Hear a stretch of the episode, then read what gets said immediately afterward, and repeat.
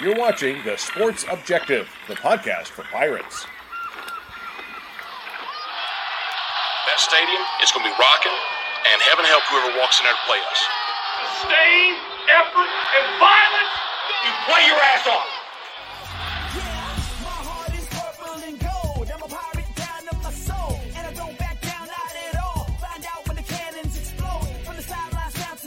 You're watching the Pirate Preview on the Sports Objective.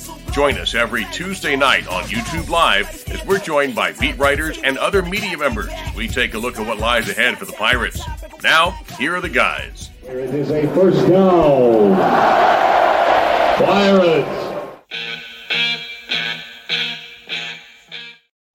Welcome into the Pirate Preview as we get ready to for a big week on the road again at Houston. Uh, well, in Houston rather against Rice is what I'm trying to say. The great city of Houston, and with us right now, ladies and gentlemen, all the way from the great city of La Grange, as ZZ Top talks about, talking about Kyle Barber.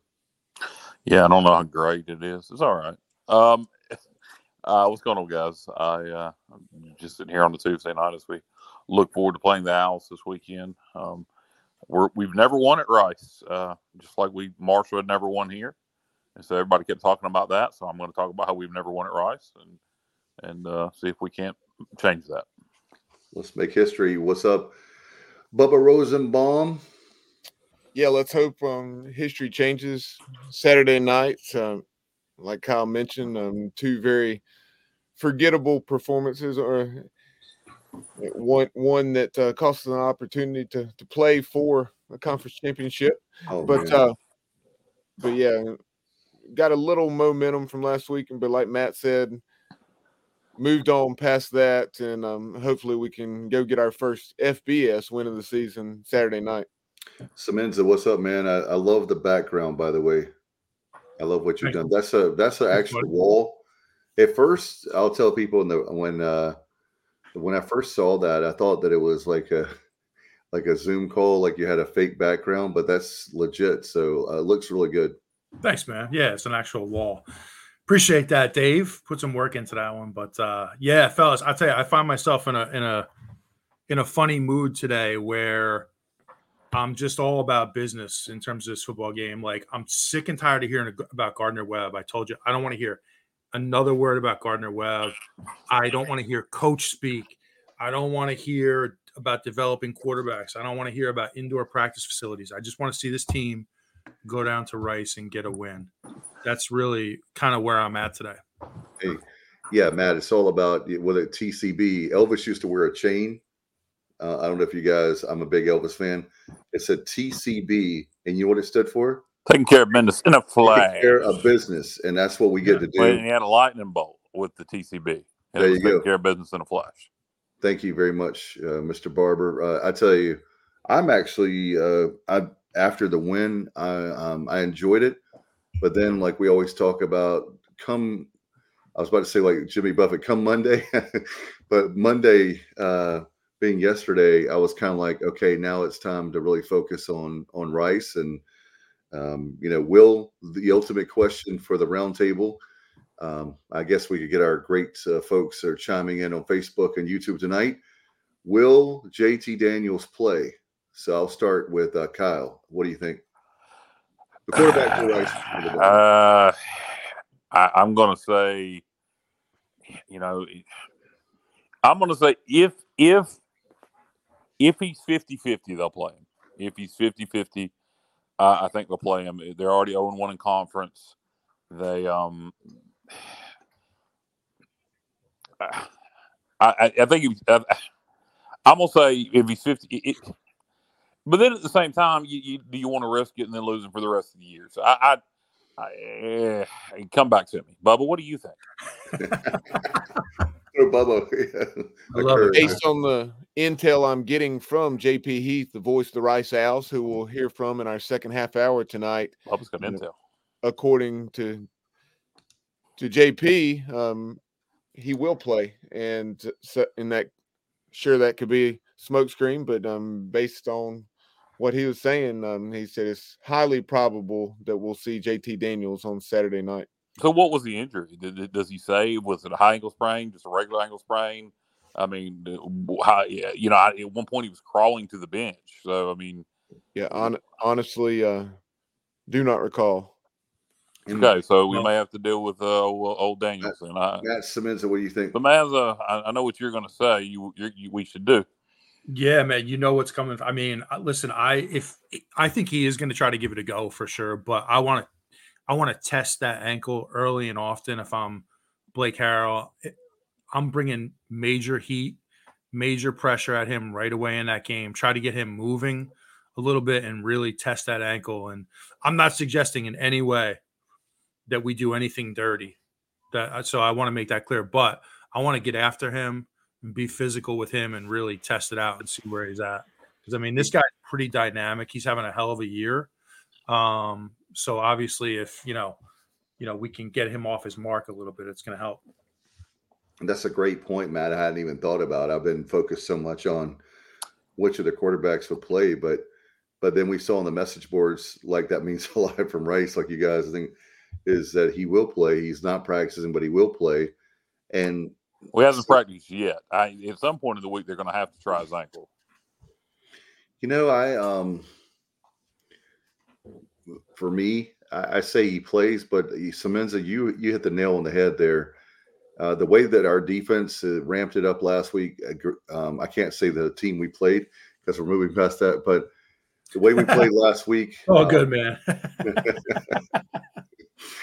uh, this week, I think we're. I, am not going to pick on the defense because the defense has actually played pretty well for the most part this season. So if we have the performance of the defense like last week, and we have um, even if it's uh, say in the 30s, um, I think we have a good chance to beat Rice. I really do.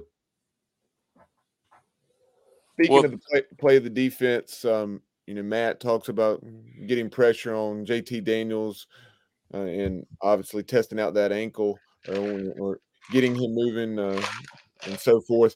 But um, Matt, I know one of the things that Coach Houston was very impressed with with the, with the play of the defense against Gardner Webb was the, the play of Omar Rogers, uh, the Elon transfer safety. And I, I, know you were as well. And tell us what you saw when you when you went back and looked at some of that film, in addition to obviously just what you saw live. Yeah, I mean, and, and it's funny. I watched like I noticed this about Omar when I watched his um his recruiting video, his highlights at Elon. He just seems to be a player that's under control. Um, he seems to have a good understanding, like a good feel, um, just for what he's doing in his position, and he can definitely make plays. Like he's got a knack for going up and deflecting balls and high pointing the ball and, and making some plays. So to me, he just looked like a player who was under control. Um, and and I liked the like overall the changes to the secondary last week. I, I really liked. I thought there were a lot of, a lot of positives um, with Antoine Jackson starting at one corner, Revel, Omar Rogers, and then Julius Wood, Bubba, to answer your question. So um, that could be a, a, combination we see more of. Hey, uh, I think we're going to see a lot more of it. By the way, Matt, uh, you bring up a good point that I was going to uh, mention the two areas that I noticed from last week, and you talked about that, was the secondary. The other was what we talked about on our pirate playback. What about the also the tweaking they did on the offensive line? That was a lot better this week. I know you had Murphy back, but they put Ergel back at center. But between those two adjustments, that might be the ticket that we need to right the ship, so to speak. We'll find out. But what do you guys think about between the secondary and uh, and also the offensive line? Well, we're going to find out more about the offensive line against uh, our AFBS defensive yeah. line this week. But Rice's defense has been bad. Their offense has been really good, but their defense has been bad. Um, so I don't know how many yards they're giving up, Bob. I don't know if you have the stats. Um, I know it'll be talked about later uh, with the uh, with with J with JP from uh, Rice. But um, I do. Um, they're giving up uh, approximately 420 yards per game, a little over 420, and then and then uh, uh, we should smoke them then. and then right at 32 points per game, and and then uh, some of their numbers on the other side of the ball, um, pretty pretty alarming uh, in both a good and bad way uh, from their standpoint. Uh, they they've thrown the ball very efficiently and have a lot of big plays in the passing game, but outside of their their performance on the ground against Texas Southern, obviously an FCS opponent, they have not run the ball well at all. Uh, they they've run um, for uh, less than 70 yards in each of the other three games, and most recently against South Florida, uh, they ran for one yard. So, uh, what a credit to JT Daniels and those receivers. Yeah, and they've um they in those three games outside of the Texas Southern game, they've I think they've run for 93 yards on I'm trying to remember at least 65 or 70 carries, maybe more. So they're roughly averaging, you know, one or 1.2, 1.3 per carry, which is obviously just atrocious. So if we continue to defend the run the way we have uh, thus far, for the most part, obviously uh, App State yeah. um, ha- had a lot of success against us, but uh, otherwise the Pirates have been pretty pretty stout against the run.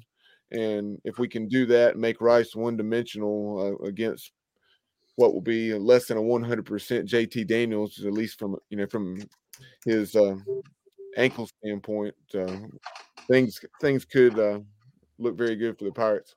Yeah, and, and, that answers even more when you give me their running stats. Yeah, JT, if JT is uh, is ambulatory, if he can stand up, um, he, will he'll uh, he'll play um, because uh, they're clearly relying on him and their receivers for all their offense. Um, we got to get right on offense too. You know, we, we don't know how Flynn's shoulder is. Um, that you know that wasn't talked about today during at, at Houston's press conference today. So, uh, you know, I, I, don't even remember them asking anything about the quarterbacks unless I missed something.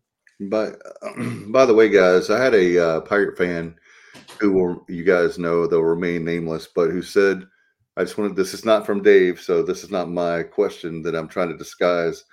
It's actually a legit question." Do you guys think that Mason should, uh, based on the way that he played on last week? I know it's uh, whatever that team was last week. Gardner Webb. We're not supposed to say their name anymore.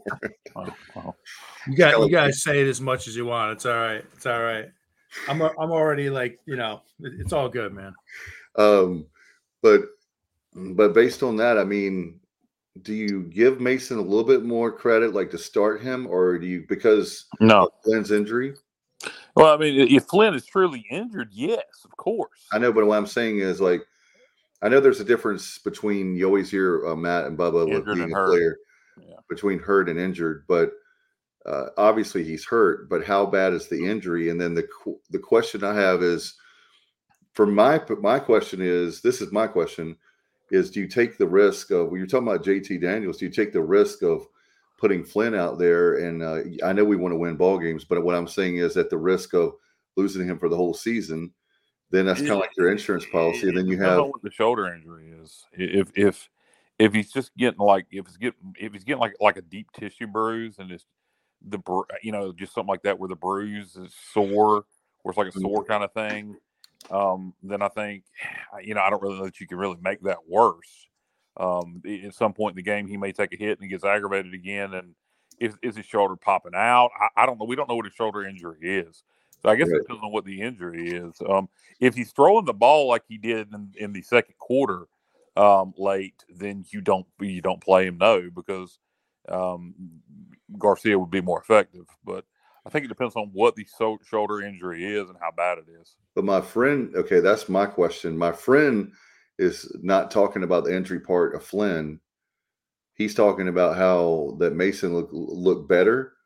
Um, come like, but I think that's because better than Flynn. He means, or better than he had been. No, no, no, no, not better than Flynn. No, no, you don't, you don't, you don't start Garcia over Flynn just because Garcia looked better than he has been looking. No, not not unless Flynn's really hurt. Like in other words, uh, well, what his point was is not about Flynn; it's about getting experience for Mason. But you got to win football games at the same time. So, well, what about experience for Flynn? I mean, who who who, who, who named Mason Garcia the the the you know forever quarterback of East Carolina? Why can't it be Flynn's job? Flynn's got two well, years of eligibility left, right? I mean, yes, he's a junior. I, I thought Mason, when he came in in the second half last week, I thought he looked more comfortable than he has. Yeah. Um, eh, you know, and that's great. That's what you want to see. My Game question is away. how much of that, how much of that is because you know, we're playing GW. that, that team, G and W, who I, I just again, I'm going to say it again that those players on Gardner Webb really need to look themselves in the mirror this week because that was a terrible performance. But um, I don't know how much to attribute that to Gardner Webb, the fact that we were up big and they were just playing terrible. I think it's more than that. I don't think it's Gardner Weather. Webb. I think it was more that we were up, so he didn't feel pressure. Maybe, Yeah. but what about? I mean, it, it's like, um, it's like that saying: "You damned if you do, damned if you don't." If you don't play him, like he doesn't get experience. If you if you do play him and he gets experience, but yet it's not kind of like Sam Howell on Sunday. Don't get me started about that. well, I mean, what about Flynn? I mean, like I say, it, it- why is Mason? is Flynn not an East Carolina Pirate? Also, I mean, uh, it, unless unless Flynn is injured, what has he done to to be benched? That's well, that's the thing is that my only thing is my thing is not about talent with Flynn. I'm just scared that I know that's part of football that for Bubba and Matt to talk about, but I'm just afraid that if we put him, if he, what I'm saying is if he's not that, if it's just a little banged up, you understand that's part of football. I'm just saying if he is hurt more than our coaching staff Oh, is yeah. letting on, then you put him Yeah, out there, then he's done for the year. if he if he keeps on look if he's going to get hit to the shoulder and, and you know every week if it's something where it's going to be an every week thing where we know at some point he's going to take a hit to that shoulder and he's going to start throwing the ball wobbly like he did late against Rice in the second quarter, then uh, you, you play Mason. Yeah, uh, if it's an injury question. I mean, Matt, what do you? I mean, you would. Yeah, you wouldn't start. Mason over Flynn unless it was an injury situation, would you? No, right now Flynn's my starter. Um, obviously, if if he's injured to the point where he's struggling to throw the football, then yeah, you're looking at it. Obviously, starting Mason. But here's the thing: my my opinion on this offense right now in this quarterback situation.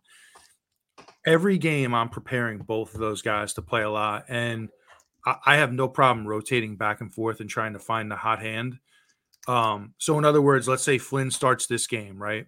and he comes out and he's two for eight and he's you know he's he's just not accurate and i have no problem bringing in garcia in that situation um, and vice versa i'm just trying to find the hot hand and, and Yeah. stick with it for that game because i think that's where we're at i just don't think either one of them has separated to the point How where you can say this I- is my starter I don't think Rice is that talented on defense. So if Flynn is smart, and he knows the offense. So if his shoulder is healthy, I, I think he could probably if if if if if if if his shoulder is healthy, I think he could have a really nice performance being a game manager against Rice because um, he knows the offense. So I, I I I don't know that Rice is any more talented on de- defense than you know than Gardner Webb is honestly. Um, That's Yeah. that's yeah, that was the thing, fellas. Is that um, the other question I have is uh, if if let me do my Kyle if we're way ahead of Rice, I don't think we will be, but no, it's going to be a close game.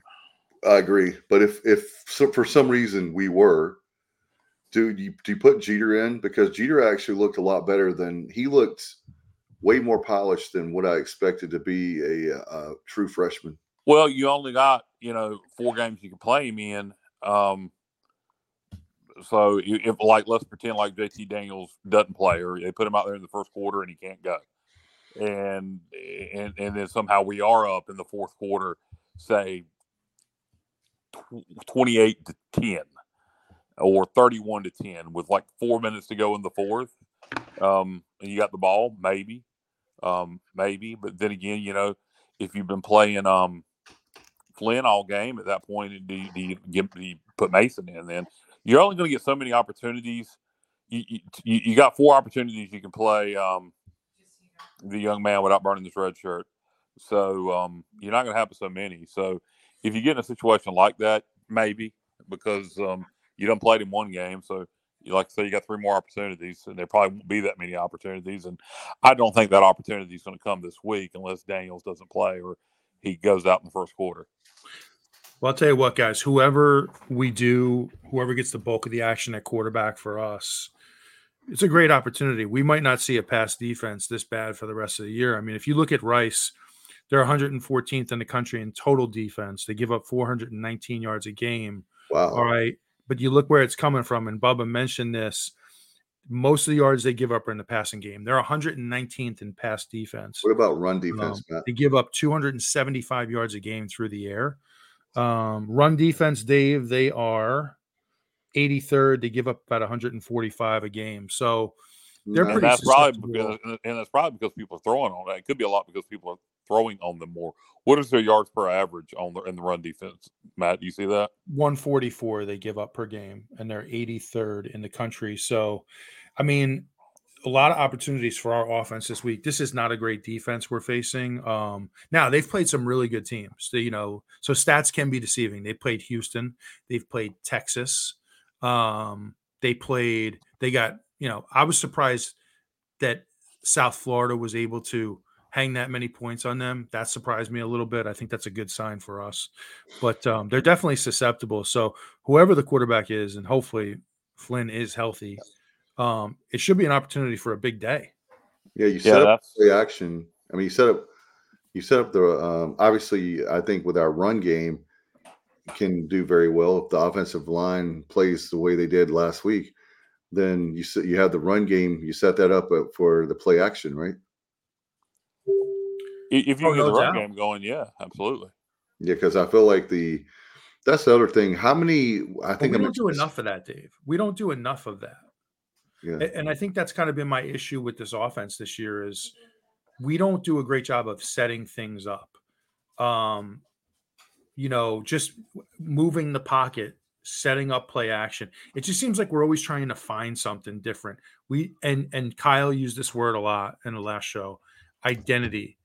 We haven't found out what what our identity is on offense yet. And um, I just think we need to see more of those things. Play action, move the pocket, um, set up plays, you know, and eh, that that's really kind of what I'm looking for right now. How about the uh, those hitch routes or those bubble screens? Uh, maybe you and Bubba. I mean, to me, when I saw that, when I saw Rahjai, when and um, when they were getting more active as far as wide receivers or the running backs, that to me, it kind that's the kind of stuff I'm like. Finally, I was like looking at my phone and watching it on ESPN Plus, and I'm going, why in the world can we not have more of that? And you know, like in other words, it seemed to me that things were more creative. Uh, it wasn't the same old, same old. Like the you know, uh, one of our friends on Facebook put it was uh, said that it was the offense from 1903. uh, after three games, uh, that was a comment after the App State game. But uh, for me, there seem to be more wrinkles that we haven't seen in the offense uh, this past week. And I know it was uh, everybody can say the level of competition, they can say cupcake and all that stuff. We still hung 44, and the defense got a shutout for the first time uh, since 2000. And guys, did you know that our good friend, you know, Terry Gallagher, he was on the 1978 team? The last time the fewest amount of points that um, we allowed was 1978. So to me, everybody can talk about competition all they want to, um, but that defense, You mean yards? yeah. You said points. Well, okay, total yards. Well, it's about total yards. The total yards were um, that you had to go all the way back to 78. So, um, and that's one of the best defenses we've ever had is that 78 team. So for me, Wild uh, dogs. Yeah. And during that era. And so it's not the same to compare the eras. I'm just saying that the performance was better than a lot of our fans give it credit for. And and the true test, like Matt, like you said, and you guys with, the defense is the fact that here you are, you have an FBS opponent. You've never beaten them on the road there at Rice. Here's your chance right now to really. I know I'm going to do my mat right now. You can make a statement. You can make a statement this week and all those people that wanted Coach Houston fired, and all those people that were in the panic room. It's funny, all of a sudden, guys, we can find ourselves uh, two and three, and knocking at the door on that game that Bubba wants to see so bad, the uh, SMU game on Thursday night, on the twelfth. Yeah, it'd be a big win if we can get it. I mean, it's it's Yeah. it's where we are. Unfortunately, Rice would be a big win, but it would be, and and we need to we need to we need to capitalize on it, and we need to go down to Houston and find a way to win. And they're thinking the same thing. You know, they pulled off an upset against Houston. They're zero and one in conference. They're back at home.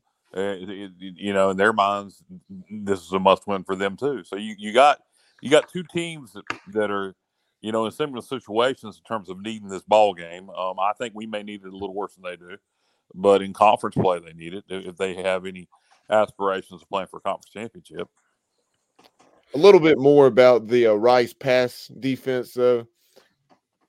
Byrum Brown, the South Florida quarterback, now struggling against Alabama is one thing, but the first two games, Western Kentucky, 15 out of 34 for 166, a touchdown and two picks.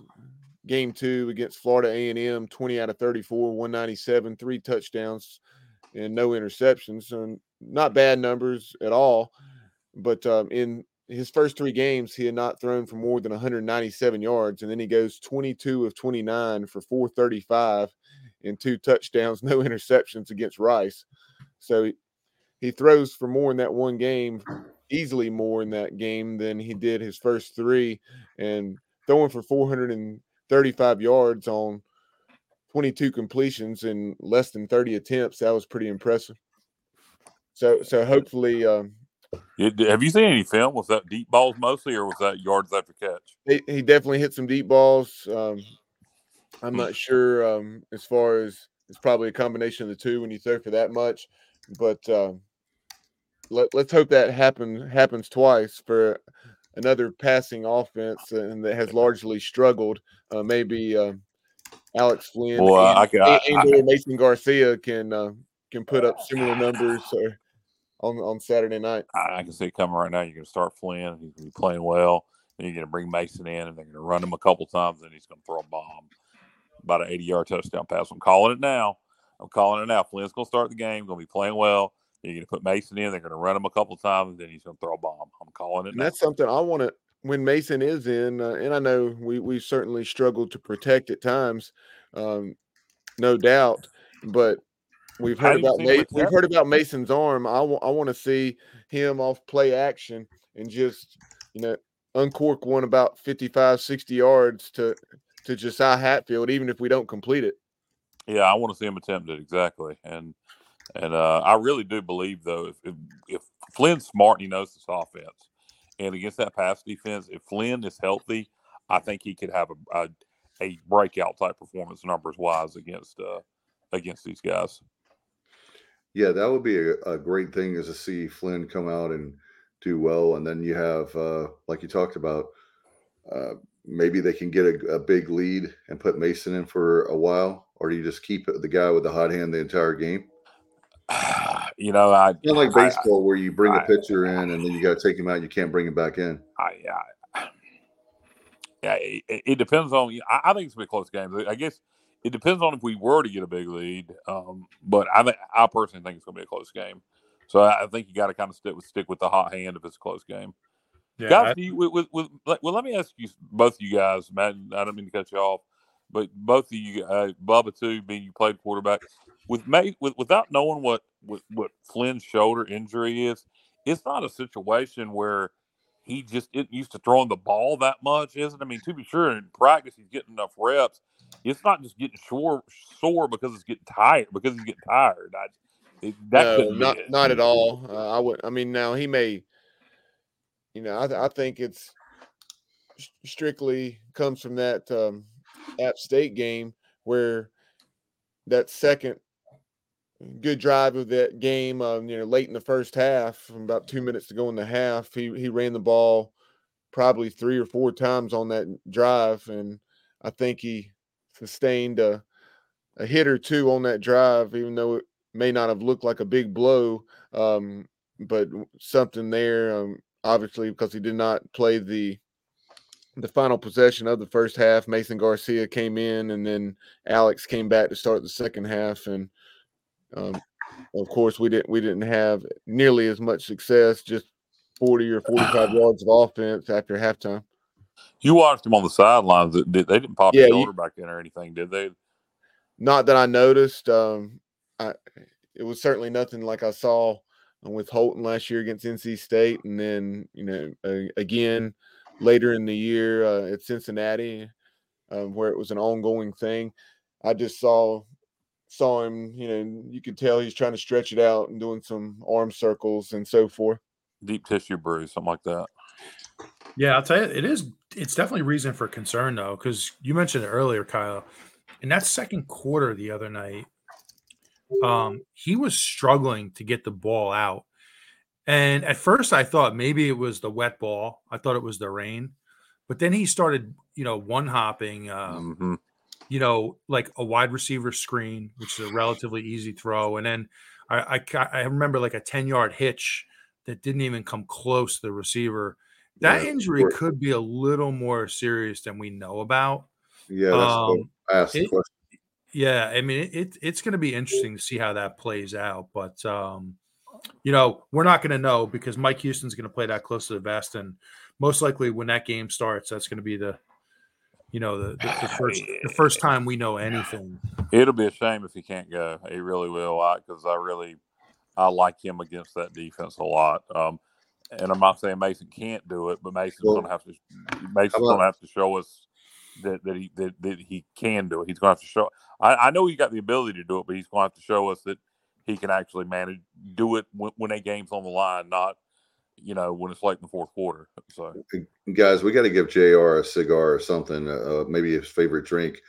Matt, you got some more drinks for him? You're the great bartender of the sports. Objective. Anytime, Jr. Anytime. Look at- man. look at this. Uh, He says Pro Football Focus rates Daniel number 48, Mason number 69, and Flynn number 86 on passing grades. I find that fascinating. I thought it would be between And- Flynn and Mason. I thought it would be the other way around.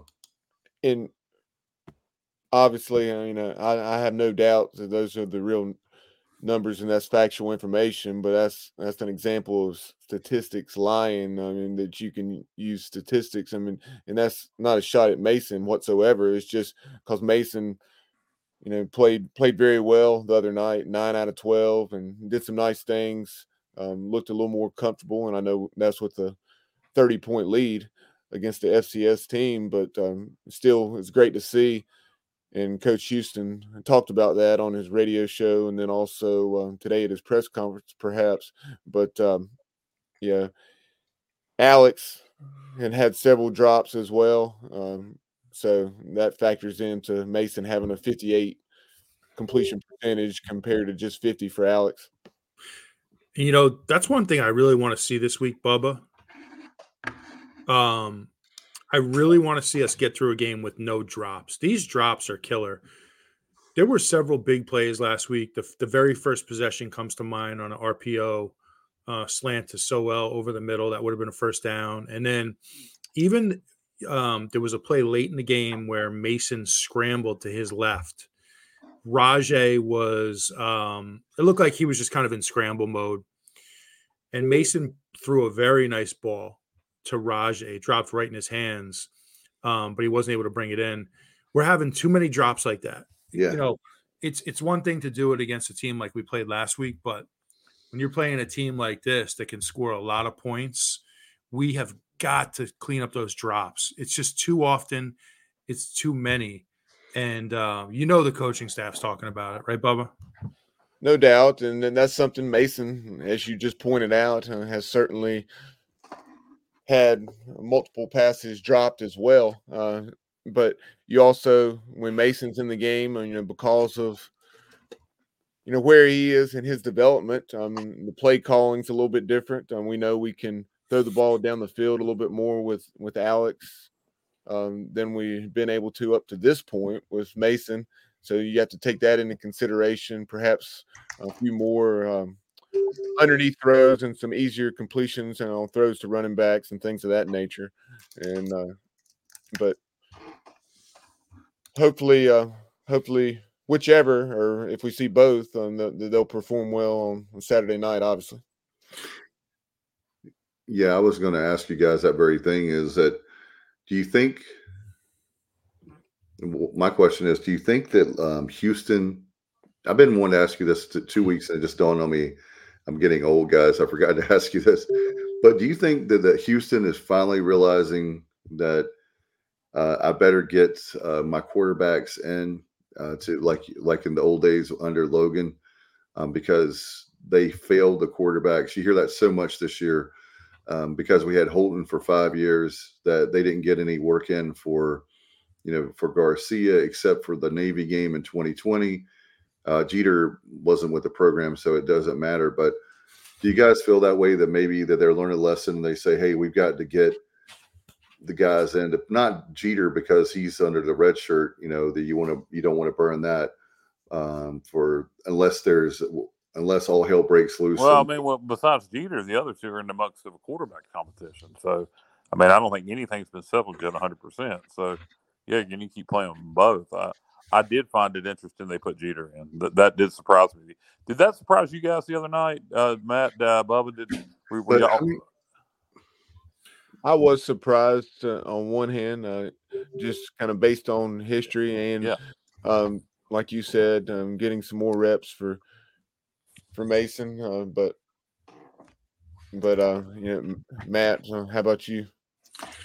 I liked it. You know, I liked it. I um you know, I, I wanted to see try to get a look at Jeter and in that very small sample size, I was impressed with what I saw in terms of he looks like a really fluid athlete to me.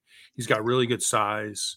Um, and he looked comfortable, I thought. So, you know, you get the four games before you burn your red shirt. So I didn't have a problem with it. Um, you know, I, I I- I thought it was kind of fun to see what he had to offer. And I was Yeah, I- to add that he I liked it. I was just sa- saying it more from the angle that I, I was a little surprised that we did it. Not necessarily, not that I disagreed with doing it because, like you said, you get those four games, and that's kind of.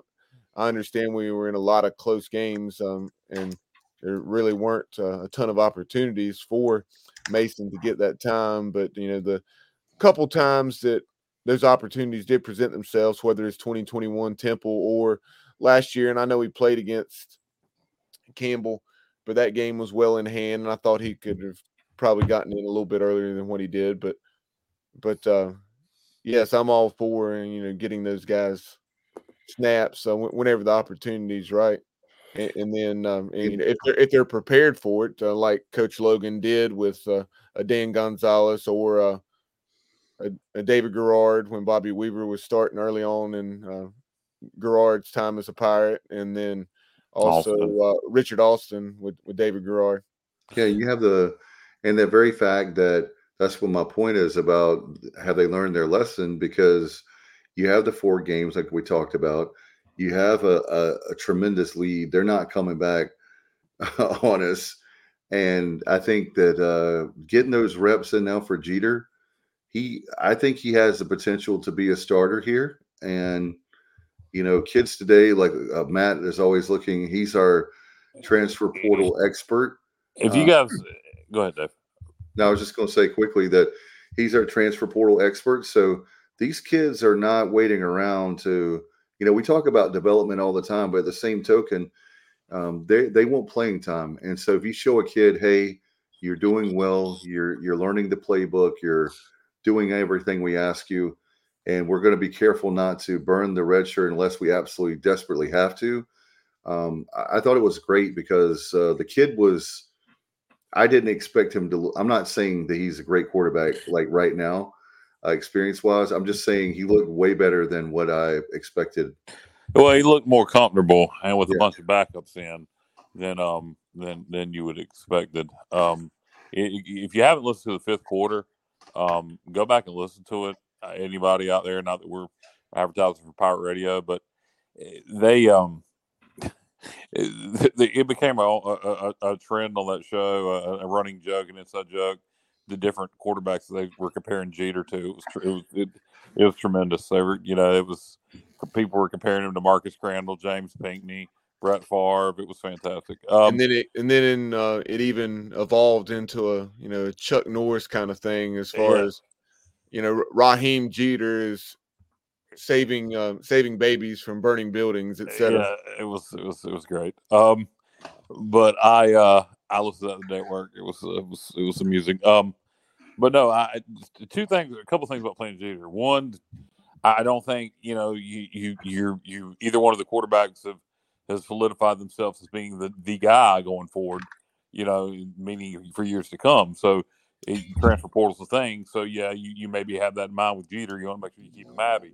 Um, two, uh, going back to um, Flynn's shoulder, there's two schools Right. of thought. You know, we, we thought we were going to get Mason more snaps because he might have to play more if Flynn's shoulder is bad. Then it may also makes me wonder. Um, so that makes me think, well, maybe shoulder ain't that bad if they if they brought Jeter in. Then I thought about it the other way. maybe his one of his shoulders worse, and that's why they felt the need to get Jeter playing time. Hopefully, it had nothing to do with Flynn's shoulder. They were just getting the kid playing time. I'll tell you, I'll tell you one thing, fellas. Like, regardless of who plays quarterback and you know who's healthy and this and that, one thing I really am dying to see this week, Kyle from La Grange Barber, is we have to get Shane Calhoun involved in the offense. Yeah. I agree. So- yeah. He doesn't drop a pass. You know, this is the thing, right? You have younger or less less experienced quarterbacks, and you have a lot of drops happening. All right, almost every single game.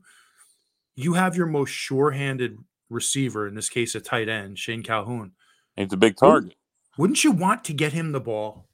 He's Wouldn't you want to get him the ball? I- I mean, it to me, it just makes no sense. Like if I'm Shane Calhoun right now, I'm very frustrated with the lack of targets my way. He- Um, I just feel like we need to get more creative um, and really get him involved in the offense because he's a weapon that's not being utilized. Guys, did you see how many times um, he was wide open? He was wide open a lot, and uh, we are talking about uh, being the tight end is a mismatch there. And I tell you another thing, you were talking about you guys were right on the money about drops. How many drops we've had this year? That dude does not drop passes. I can't think of uh, off the top of my head. Boy, you're maybe- jinxing him, Dave. Not intentionally. He like he's not Butterfingers. Let's just, let's just put it that way. Nah, you got to get the ball in his hands more. I agree, one hundred percent. And we, you know, we got some weapons. Yeah, I think you, you look. You got to get the- his. You got to get the ball in his hands more. You got to get the ball in Jalen Johnson's hands more. You got to get the ball. Um, Sowell. uh, Sowell. Yeah, well, yeah, Sowell. You know, he he he. Um, Bond is. Are you Bond is a guy. Yes, he, you got to Yeah. get him. but You pass it to him in space. Get it, get him, get him in open Hey. space. You know that uh, with that Bond kid, he not to say he's the same, but you remember when we had um, Dwayne Harris and you and you put him out and you you give him one of those bubble screens and you create space for him. That that's the thing for me is that a kid like Bond, you know, uh, Rahjai Harris, like if it's close to the goal line, I can see doing it. But as far as like Bond, you give him one of those uh, short passes, and that dude can uh, like he is lightning fast. I was I've been really impressed with how fast he is. Yeah, we got to throw him the ball more. Now, one thing I will say to Rahjai, and he did have that drop from Mason. Rahjai does have pretty good hands. He catches the ball pretty well. Yeah, you could tell that he was really mad at himself that it, it was really it was right there. Yeah, and he done normally does a pretty good job for running back catching the ball. I love throwing it to the running back. I- If I if I was offensive coordinator, you- I, fans would probably get aggravated with me about how often I would throw it to the running backs. So, you know, back to the Calhoun topic, I wanted to ask uh, Bubba a question since Bubba was a quarterback. I mean, Bubba, when you're when you're a young quarterback who's trying to find your way in an offense, I would think the first thing you really want to do is find a safety valve, somebody who you can depend on, um, somebody who you can always check it down to. Yeah. Um, and, and to me, that's the guy. And it's just it's it's very bizarre to me, right? What do what are your thoughts on that? Yeah, that's one of the things that uh, you know multiple offensive coordinators and quarterback coaches of mine, you know, really stressed and impressed uh, upon me. Um, just you know, not only is a, good running game the quarterback's best friend, but in the passing game, you know, n- you know, uh, don't forget your check down, and you know, the tight end can be the quarterback's best friend.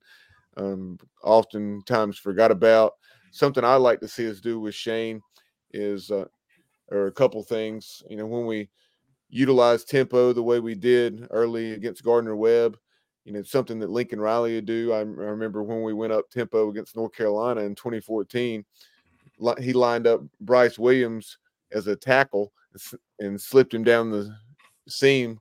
I'd like to see us do something like that. Maybe line him up, uh, Shane Calhoun, that is, you know, tackle eligible, so to speak.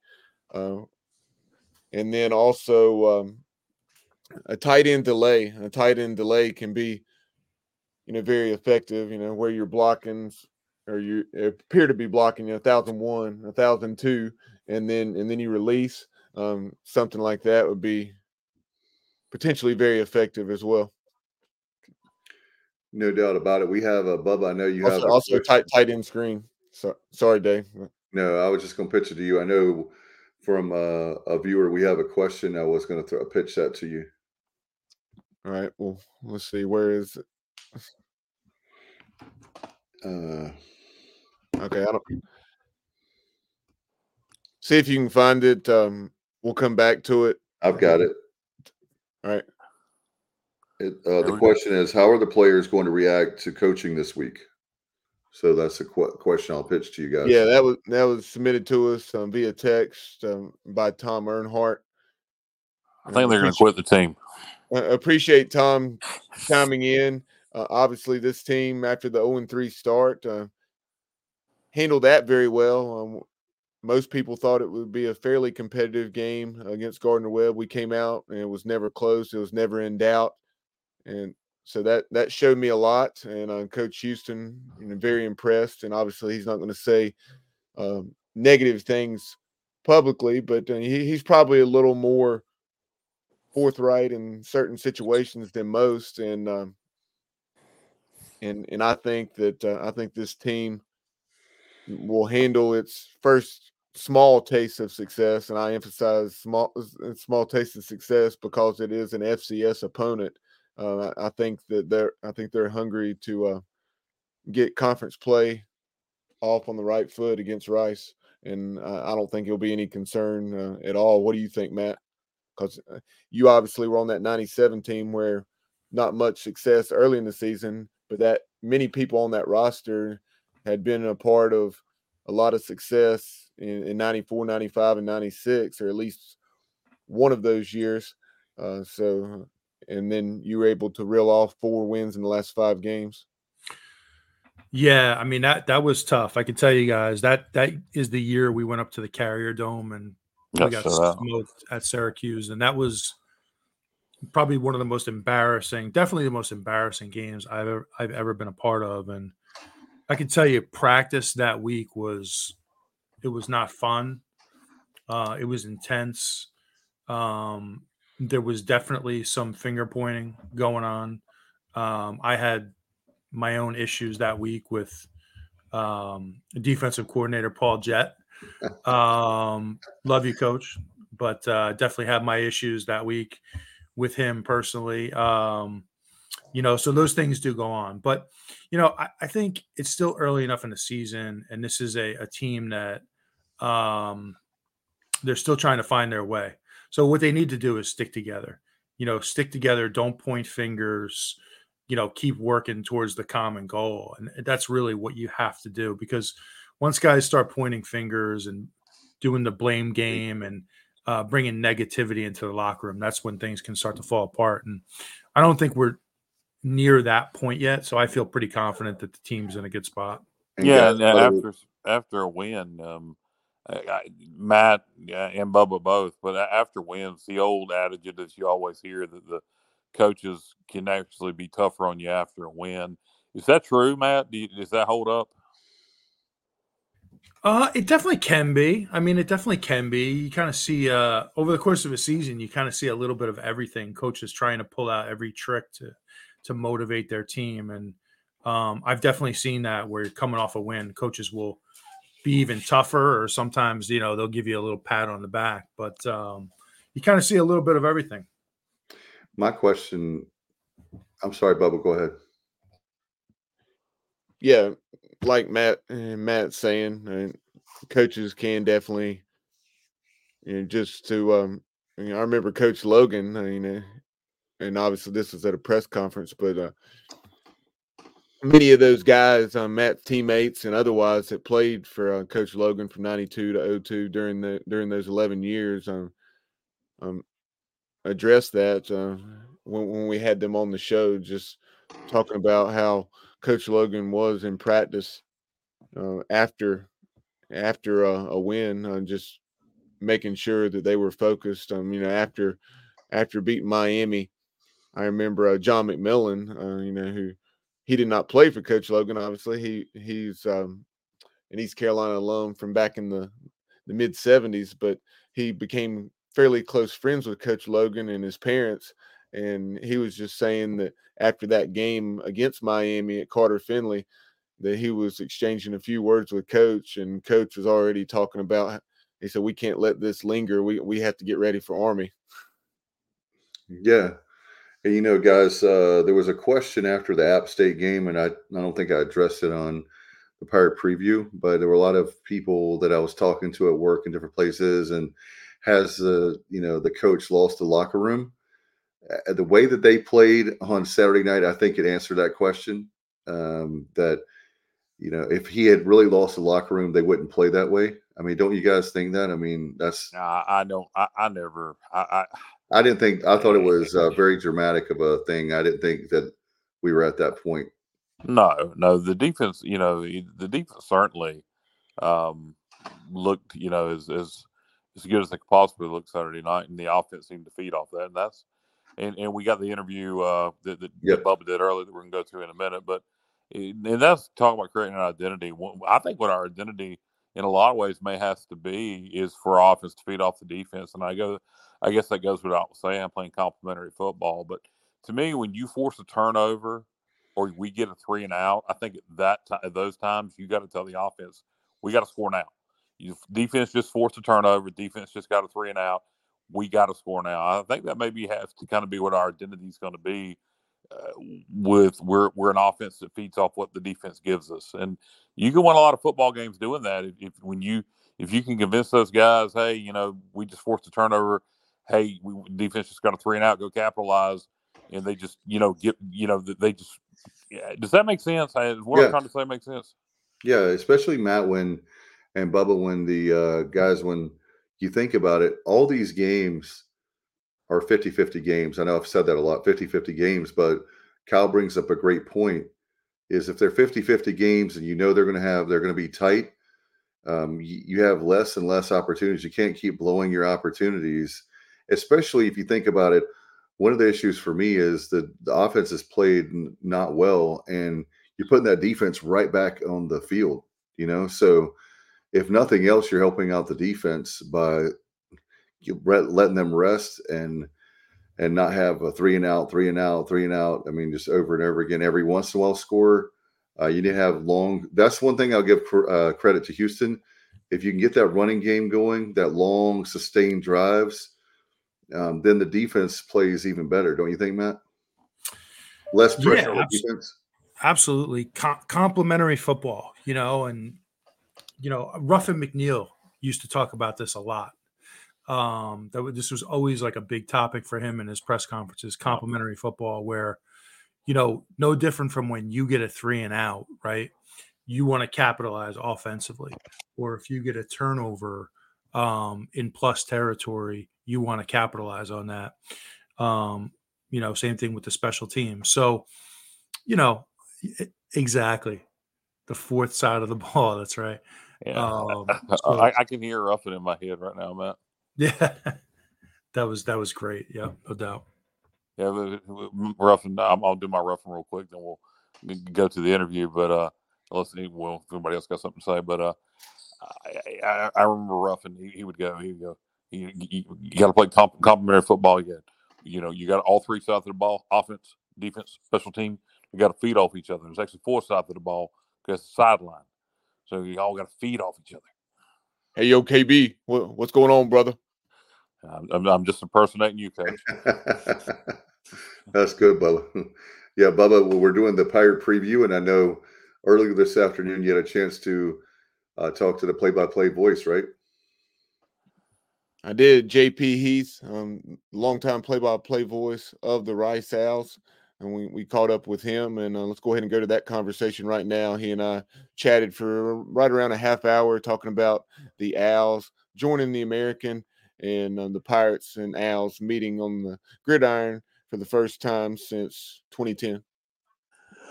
Athletic Conference. Welcome into the show for the first time, JP Heath. JP, we appreciate your time.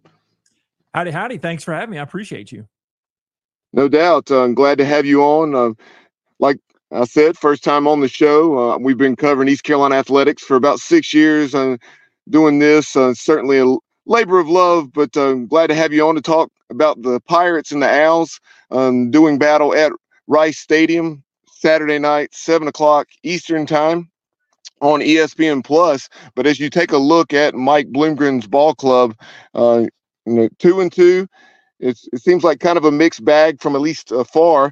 Uh, you you led Texas after a quarter, and from that point on, it was largely all Longhorns. But then you picked up that thrilling double overtime win, which was a tale of two halves against the Houston Cougars. You blew out FCS foe Texas Southern 59 7. And then you had a late lead in the third quarter against South Florida before the Bulls came out victorious. So if you would, you know, kind of tell us about the first four games of the um, the Rice season. Well, like you said, outside of the scores, the storyline coming into the year was uh, Coach Bloomgren's sixth season and getting JT Daniels at quarterback, excuse me, and just seeing him navigate. He struggled in the first game, Rice against obviously what's proved now uh, a really good Texas team. Uh, Rice did a few good things, but the, the interior was uh, too big of a matchup. And played Texas close for a lot, but let a lot of uh, possession stall in the red zone. And then going in that next game against the Cougars, uh, double overtime. It's it was everything that you would think a rivalry game should be, and it lived up to that billing. And Rice knocked away a two point conversion try in the second overtime and beat the the Cougs crosstown uh, rivalry. So a lot of uh, juice and vitriol involved in that one.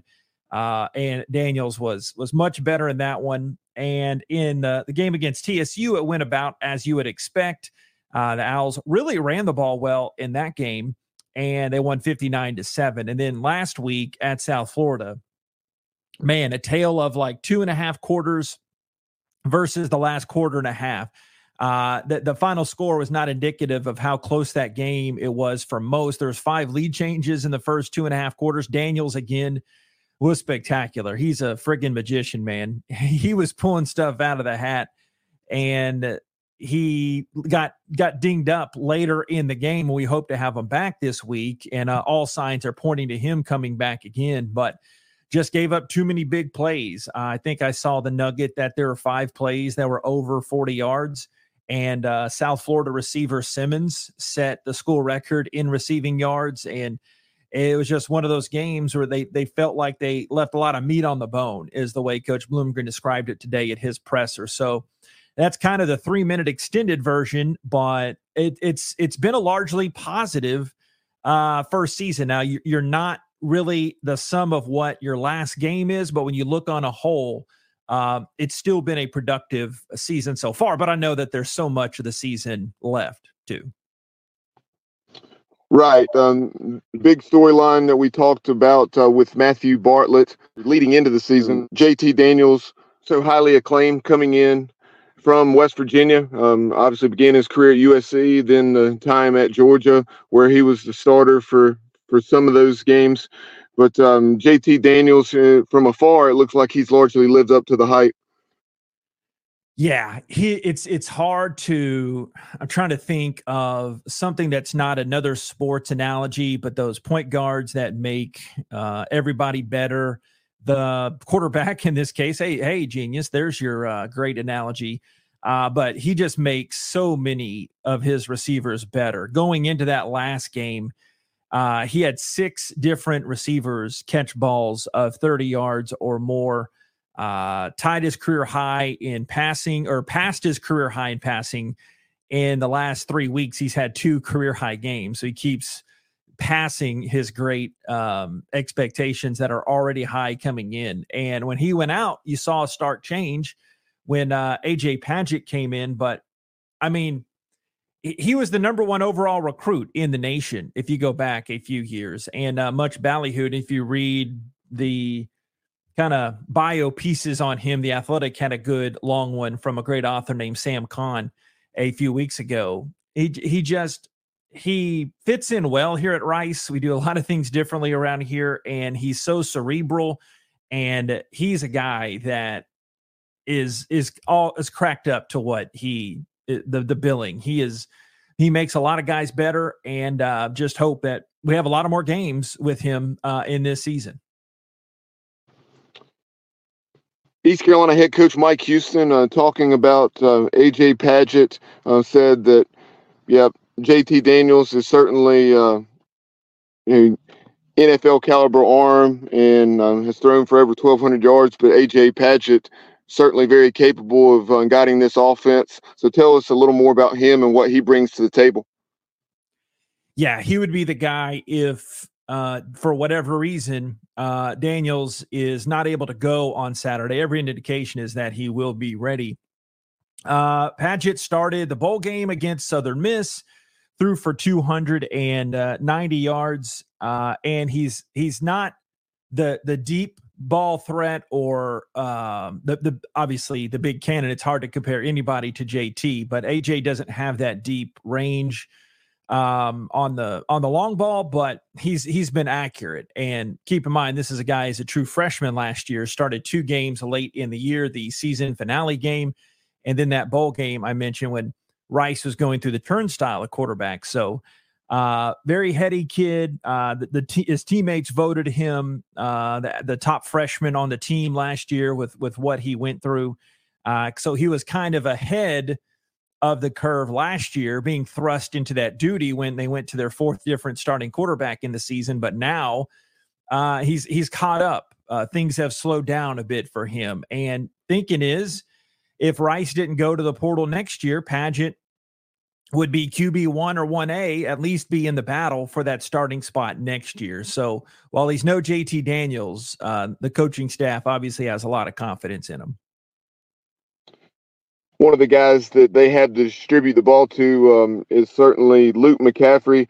Leads the team 20 receptions, 370 yards, four touchdowns, 18 and a half yards per reception. East Carolina head coach Mike Houston raved over McCaffrey, just saying that uh, in, in the Pirates have played a very strong schedule with the likes of Michigan, Marshall, and, and App State uh, prior to Gardner Webb, and just saying that Luke McCaffrey is quite possibly the the best receiver East Carolina's faced thus far.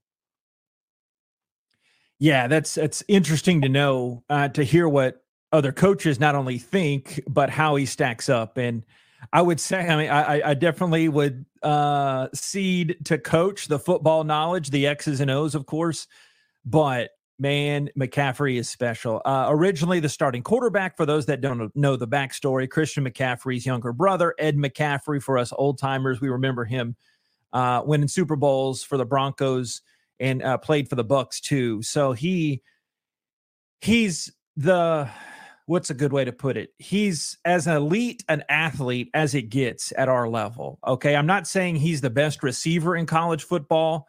And man, I might need to slap my hand here. It might not be far off, but he is as quick and as athletic as any guy I've ever seen. And we've had some good receivers here in the past, but the other thing is he's an outstanding human being. He's got high character, treats everybody the same. He's uh, uber competitive.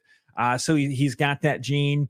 So he is able to stretch. And the thing I was thinking about this because I was thinking, oh, I wonder what uh, Bubba's going to talk about. And surely I knew McCaffrey would come up. And this hit me for the first time. So you're getting this original thought here, Bubba. But the way McCaffrey is able to not rush things, he doesn't panic and he doesn't if if he doesn't have a couple catches in the first quarter, it's not a big deal. If he's only got one catch middle of the second, it's not a big deal.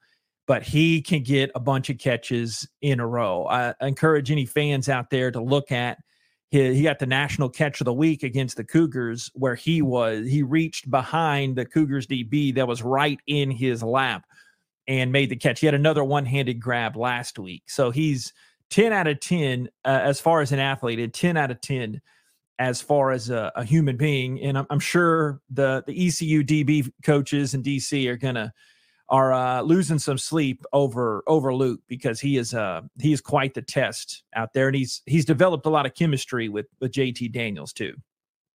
I mentioned how Luke's averaging 18 and a half yards per reception. You look at you know, a lot of these uh, Owls receivers, Dean Connors, 16 for 194, two touchdowns. Braylon Walker, 8 for 178, two touchdowns. And there are others you see 17, 18, 19 yards per reception. Uh, you know, if you would elaborate a little on the Owls uh, ability to make big plays in the passing game because the, the running game outside of that game against Texas Southern has largely struggled. Yeah, spade a spade, man. That's the way it is. That's the number one thing we've been talking about quite candidly behind the scenes. How do you get the running game going? And Connors is one of those backs. Uh, he led the team in rushing against the Cougars and led the team in receiving. And today at Coach Bloomgren's presser, uh, he joked about calling Dean, "You're kind of my passing back. He's not the running back, but he's a receiving back." I guess he the the actual literal term that he said because he has those big catches uh, in a in a big sequence. Like I said earlier, when the game was really close there in Tampa last week, uh, the Owls forced a turnover and recovered it, got a touchback, got got the ball back at the twenty in a tense part of the game. First play, bam, Dean went eighty yards for a touchdown. So what Rice is not getting in the running game, they're making up for and getting some extra yards in the the passing game. Now, I don't want folks to one, I don't want them to think I'm eh, excuse making because I'm not that type of guy. But two, what Coach Bloomgren says is just because we're not we want to run the ball better. We have to run it in certain situations. But if it's 2080 run to pass or if it's 30 to 70. He said this in the presser. I'm okay with that. And he said, I've got to adjust my thinking with that. It's kind of a modern analytical thought. Yards are yards, essentially. So while he wants to run the football a lot more, the things they've been able to work up with Connors in the passing game has really offset that. Also in the wide receiving core, uh, and McNeil had a career high game, six catches. They've got a receiver, Matt Sykes, who um, hasn't done too much lately, but he's a big body. They think a lot about his future. Uh, but yeah, you mentioned uh, Braylon Walker as well too. Uh, he'll get a gob of yards. You blink and you look up, and he's got a 25, 30 yard catch. So it's mainly those guys. Rice uses the tight end too. Boden Groen has been a popular target for JT, uh, and Kobe Campbell missed last week, but he's been a deep threat for the Owls this year too. So yeah, they've stretched the ball downfield a lot more and they've hoped that that will play out in the long run too that that the the big threat in the medium to deep passing game can offset some of their struggles in the running game so far. And tell us about the offensive line. Um, as you mentioned throwing the ball a large percentage of the time um, with the without the uh, success in the ground game. So, uh, how has the offensive line held up? Has it been a matter of you know they've pass blocked very well, but um, not so much as far as the run blocking? Yeah, it's kind of it's a mixed bag to be blunt, but excuse me. Um, and coach said that we've got to win our one and one on ones. He said there will be a situation where they're just uh, a small fraction away from having a big gain, but it, it's just it hasn't been there. And they're missing their left tackle the last couple of games, Clay Servin. He's expected to be back coming up this week. Uh, but up the middle, they've got Braden Nutter. He slid over to play center for the first time. They've got Brant Banks, who was Luke McCaffrey's roommate at Nebraska, and uh, he's playing left guard. Uh, Lavelle Dumont was a transfer from Toledo one of the best players in the Tampa area coming out of high school. And uh, Ethan Onianwa is the right tackle. And um, all the pundits and all the experts that you uh, believe that know about such draft things, uh, Ethan is exp- uh, amazing guy too, bioengineering major. Uh, I couldn't do one thing right on the athletic side, much less the academic. Old state school guy here, but uh, Ethan is another one of those good character guys. But uh, he'll be playing this game for a long time. They just haven't had the good stretch out of the game against FCS TSU.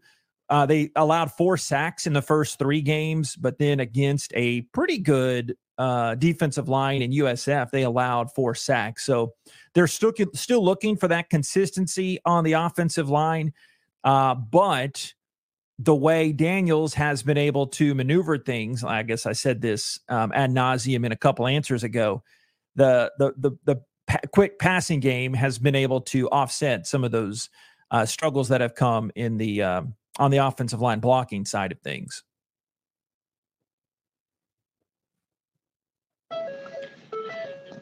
Shifting over to take a look at the defense and tell us um, tell us about how the Owls approach it from a defensive standpoint, uh, I, I, see by the numbers you're giving up, I want to say 140, 145 yards per game on the ground, 3.9 yards per carry. So um, not great, not terrible either. Uh, so they've been decent against the run, um, giving up 420 yards overall, uh, 30, 31.8 points per game. Um, uh, I see some names such as Morrison, Coco, and Carroll uh, stood out. Yeah, Coco's been a great addition on the defensive line.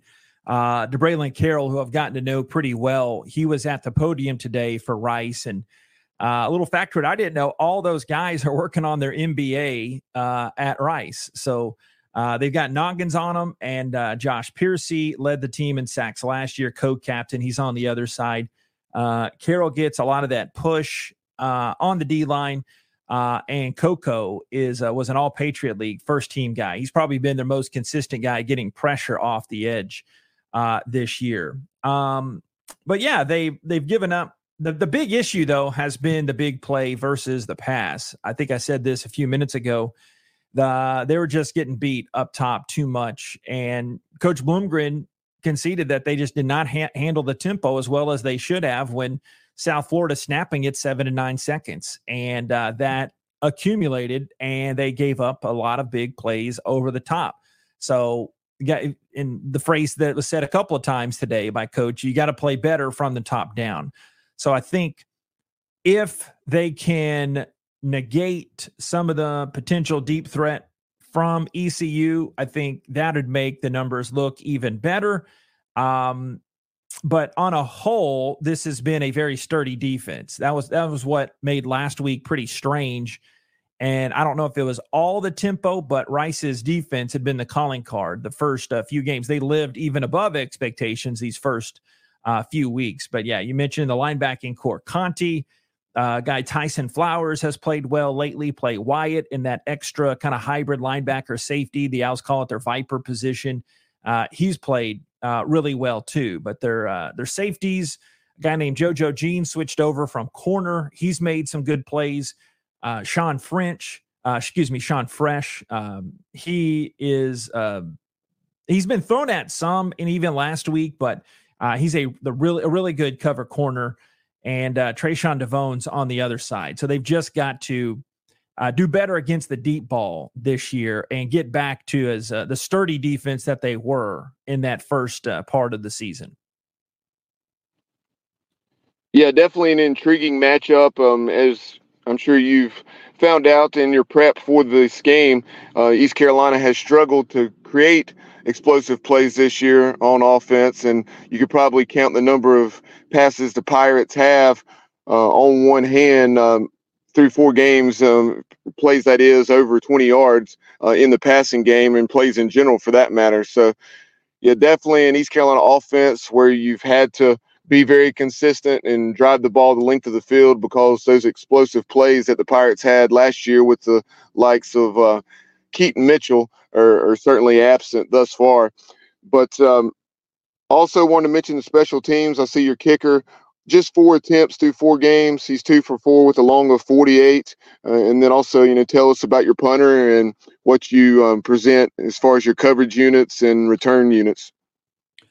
Uh, Tim Horn is the kicker you were talking about. Uh, he missed two field goals last week at USF, and that by no means was um, the the reason that they uh, lost in the game specifically. It, didn't help things, but it, wasn't the reason. Uh, he is he had come in. He was just the kickoff guy last year, but he's been handling both duties.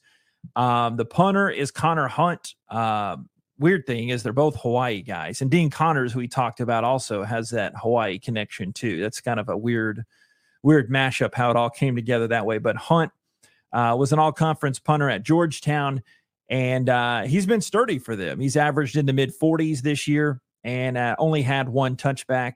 And uh, Horn has been a really good kickoff guy, but just looking to get in his groove on the uh, on the placement side of things. Been perfect on PATs. Uh, they've also got a young guy named Enoch Goda, who is a former soccer star here in the Houston area. He's been kicking. He, he was lights out in the uh, on the kickoff side of things um, against uh, Texas Southern. As and I'll credit you. No one ever asked about the uh, return game side of things. I'm going to my uh, spotting board now, and just to on the as far as the coverages, but uh, Sean Fresh in returns, um, they just don't get a lot of returns. Uh, the, I always yap. I feel like an old man shaking my fist at a cloud. They just don't get a lot of return opportunities. So Fresh will return some punts, but um, and of course I didn't put it on this uh, sheet here, but he only has a handful of actual punt returns on the season, and he hasn't broken one yet. But Fresh, the main guy, Dean Connors, uh, the Hawaii speedster we talked about earlier, he'll be back there uh, some too. Luke McCaffrey every now and then would be back there returning some kicks and punts, but mainly it's been Fresh. And on the coverage side, uh, Chike Anigbogu is their best special teams coverage guy. He's a co-captain. He also plays backing up to Myron Morrison, uh, their second leading tackle in the linebacking core. But uh, Chike has been a special teams dynamo the last uh, few seasons. Uh, and Owls practice a lot of flexibility in that sense. They play a lot of their uh, two deep guys on special teams, and they've got a new special teams coordinator, Pete Alamar, who Coach Bloomgren calls one of the best in the nation. And he came over from Stanford, not with coach, but just this first year. And uh, he's regarded with his units uh, among the best in the country. So Owls have always been pretty sturdy on special teams. They're just trying to get it more consistent on the kicking side of things. Appreciate your time, JP. A couple more questions for you. Taking a look at the big picture of Rice athletics and coming back into a league with East Carolina and some familiar names um, back, uh, oh, 12 to 15 years ago from the Conference USA days. Uh, the last time these programs met, um, was back in Ruffin McNeill's first year when Rice um, blew out the Pirates there at Rice Stadium in 2010. But uh, you know, what's the general thoughts of um, you know early returns on the American? Oh, it's amazing. I I liked it because while first off, um, I was really stunned in the offseason and saddened and deepest condolences extended to the uh, pirate family for Jeff Charles passing away because I got to know him pretty well uh, when I started broadcasting Rice baseball. And uh, when I was doing Rice football and basketball and, and still had known Jeff forever, uh, that just crushed me. But but having those types of relationships across the conference with other folks reunited it's been great. And from a regionality sense, is that right? You think the Rice guy would have great grammar, but playing SMU, I guess for now, but having Tulane in there, UTSA coming back over. We've got a little uh, I 10 dust up with them brewing. Um, I, I love it. I love having that regionality again and having some of that old flavor. Like like you guys, I'm sure will will kick up some dust there with Charlotte and having uh, some of those rivalries renewed or, or, start in whoever that would be. So I, I love it. I, am all in favor of it, and I think it was I counted it not singularly. I, I, typed it into my computer to wonder how many days it had been, but 702 days from the time the announcement till we finally got to play our first American game last week and so so glad to be in the American. It's it's it's been fun in the the small sample size and and can't wait for the the future as well. Final thing for you: any pirate any pirate fans who may be traveling to Houston for the game this weekend, you know, what's a spot or two? What are some things that they should uh, take in? Be it a restaurant, uh, perhaps you know, a local establishment, or some other uh, sites they should see. Finally, you get to the most important question, Bubba. The the first for the exactly. Last. Save the best for last. Yeah, come on now. Uh, what are we talking? Uh, I'm going to talk some trash towards the end. You've been so generous letting me come on your show. Do you want the real Texas barbecue? Uh, none of that North Carolina stuff, or do you want some good Tex-Mex? You want to give me you some of both? Uh, how do you want to do? Some it? of both. Some of both. Let's go. Uh, some of some of your barbecue, uh, and then also some Tex-Mex will be great as well. Uh, if you're willing to drive a bit south on 288, my favorite barbecue place anywhere is Killen's uh, Barbecue. Truth Barbecue in the Heights. That's more north. That's a little bit north. I'm a guy I don't mind traveling for some good grub. So Killen's Barbecue North, uh, and Truth Truth Barbecue north and Killen's Barbecue a little bit south. It's about a 30 minute drive from Houston, but everything in Houston's at least 30 minutes away. The pit room closer to Rice Stadium, kind of the midtown area. Uh, the pit room is really good. It's kind of got the Tejano flavor. Uh, in Bellaire, here you're catching me. Uh, what is it? Blood Brothers, uh, closer to Rice Stadium. So if you're looking for more of a pregame meal, uh, Blood Brothers in Bel Air, Lankford Grocery is really good. There's two different locations. The original, it the the new Lankford Grocery is in Bellaire. The the old kind of wobbly floor Lankford Grocery might be tough to get into on a Saturday, but that's closer more up towards uh, downtown. Uh, Tex Mex, uh, we probably don't have enough episodes to cover all that, but I'd say El Tiempo Cantina would be the uh, if you're if you're looking for some good high dollar Tex Mex in there too. So, man, you're making me work here. I had to go deep in the uh, reservoir there. Appreciate the recommendations and appreciate the time. Uh, we'll certainly look forward to having you back on. Um, hopefully, are, are you the voice in basketball as well? Yeah, if they keep me around, uh, 12th year doing this, uh, 16th year of Okay. baseball. I saw not to ruin too many things. I don't know if it's been released yet, but we're coming there for baseball at the end of the year. So uh, yeah, uh, football, basketball, baseball, coaches shows uh, as well. So uh, thank you, Yeah. Thank you for let me let me come on. Yeah, appreciate the little breaking news.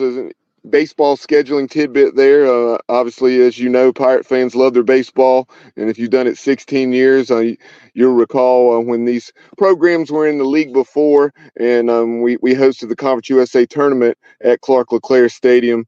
Uh, you know, here's hoping the Owls get back to where they were uh, under Coach Graham on the diamond.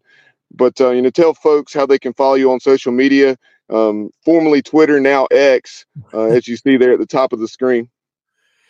Yeah, um, at Rice House Voice, uh, my my Rice account, and I'm a crazy Cowboys fan, so I keep some of my Cowboys and Rangers rants on my personal Twitter, Mr. Texas JP. Also have a little bitty podcast, the Texas Porch, as well too. For some, we talk barbecue, Bubba, uh, as well. That's how I was able to go deep, deep in the recesses of the noggin. But yeah, thanks for uh, allowing me to share that too.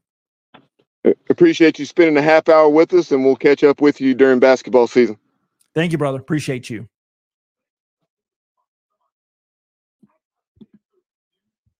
That is JP Heath, the play by play voice of the Rice Owls. Appreciate him spending a half hour with us this afternoon, uh, taking a look at this matchup uh, between the Pirates and the Rice Owls on Saturday night.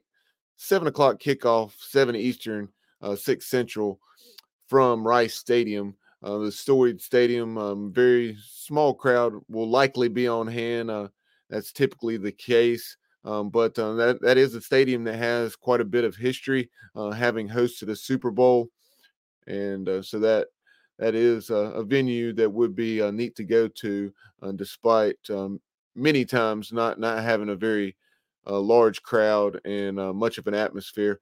But appreciate JP's time and look forward to having him back to talk some basketball uh, here in the next couple months. Um, that will do it for us tonight on our Pirate Preview. Uh, we'll join you later in the week. Uh, we'll have just another sports podcast in addition to Sunny and Semenza headed your way on Wednesday night, uh, and then uh, quite possibly some other content between now and Saturday. And then, of course, Sunday, we'll have our Pirate football playback where we take a look back at what will hopefully be a win in the season opener for the Pirates against Rice. But uh, for Dave Richmond, Kyle Barber, and Matt Semenza, um, you've been watching and listening to the Sports Objective podcast. I'm Bob Rosebaum, and we'll talk to you next time. And as always, go Pirates.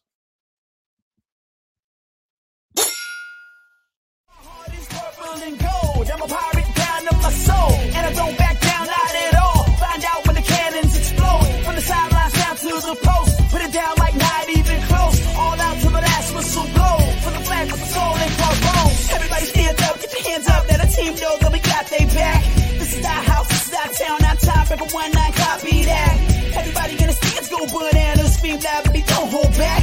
Every foot, every yard, every first down, every touchdown with the cannons blast. Get it on, get it all, get the wave going.